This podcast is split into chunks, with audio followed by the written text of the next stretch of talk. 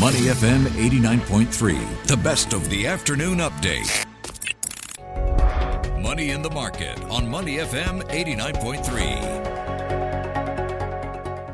Welcome to Money in the Market. I'm Hong Bin Jung. For more than two years, China has maintained the world's strictest measures to contain the coronavirus, placing a negative impact on the country's economy and global supply chain, as well as companies and sectors reliant on Chinese business.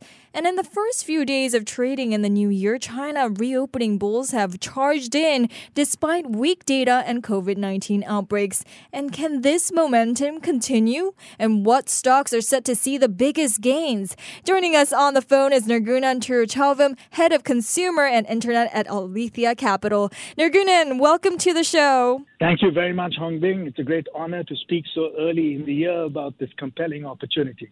Well, it's my honor to have you join us and tell us more about China's reopening. I mean, China's shares have been rallying in the first few sessions of trading in the new year. Can we expect this rally to continue throughout the year?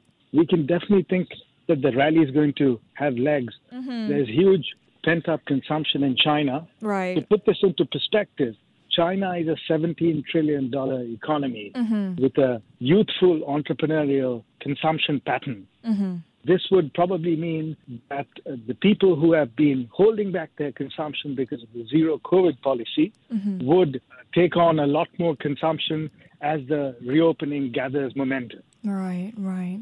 So will the new year help investors recover some of the two point eight trillion dollars of value destruction in the local onshore market that we saw last year? That is definitely a likely prospect. Mm-hmm. A number of Chinese stocks have been completely battered, well beyond or well below what mm-hmm. their fundamental value is. Mm. In many cases, there are tech companies which are approaching their net cash level. Mm-hmm. There are also traditional businesses which have been completely battered in terms of the stock prices by the uh, sell-off in China. Mm.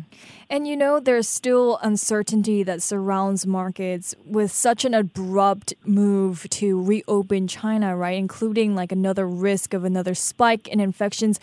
Despite all of this uncertainty, is this still a good opportunity to buy Chinese stocks, would you say?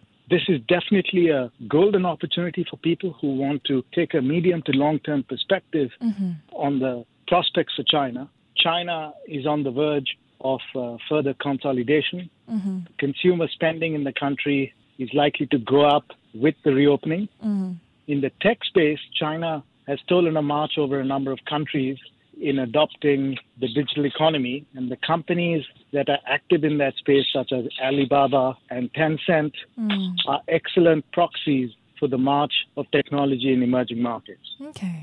So what stocks are benefiting or set to benefit the most from the reopening? Well, rather than look at China, mm-hmm. one way of playing the China theme is right here in Southeast Asia. Okay. Right here in Singapore, there's a high prospect of a flood of Chinese tourists mm. coming to this economy and uh, spending a lot more money. Mm-hmm. To put this into perspective, in twenty nineteen, we had nearly twenty million tourists in Singapore. Right. Last year, in twenty twenty-two, we only had seven million. Mm-hmm. Already, we see that hotel bookings are very strong. Restaurants are hard to come by. Mm-hmm. Traffic has already picked up. So can you imagine mm. how well Singapore would do if there were more Chinese tourists? Yeah. And this would apply across Southeast Asia to Thailand, to Malaysia and Indonesia. Mm-hmm.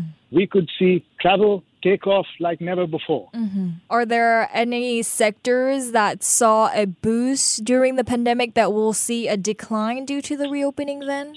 There are certain companies, for example, Top Glove, mm. or companies making protective equipment or medicinal equipment uh, that was linked to the pandemic right. and the measures taken to halt the pandemic. They may not do as well as they did during the peak pandemic era. Mm-hmm. How much do you see Chinese stocks advancing over the next few months then? Chinese stocks could rally. We don't have a specific forecast in terms of what the market would mm-hmm. do, but it's uh, it's conceivable that uh, the end of the zero COVID measures mm-hmm. could cause a rally in that market. Right. Could we see levels that we've seen pre-pandemic? It's possible, mm-hmm. but we don't have a specific forecast. Right. There's a lot of pent-up consumption, and investors need to look at it from that perspective. How long do you think will will it take to, you know, China to recover from this pandemic and go back to levels we've seen before the pandemic?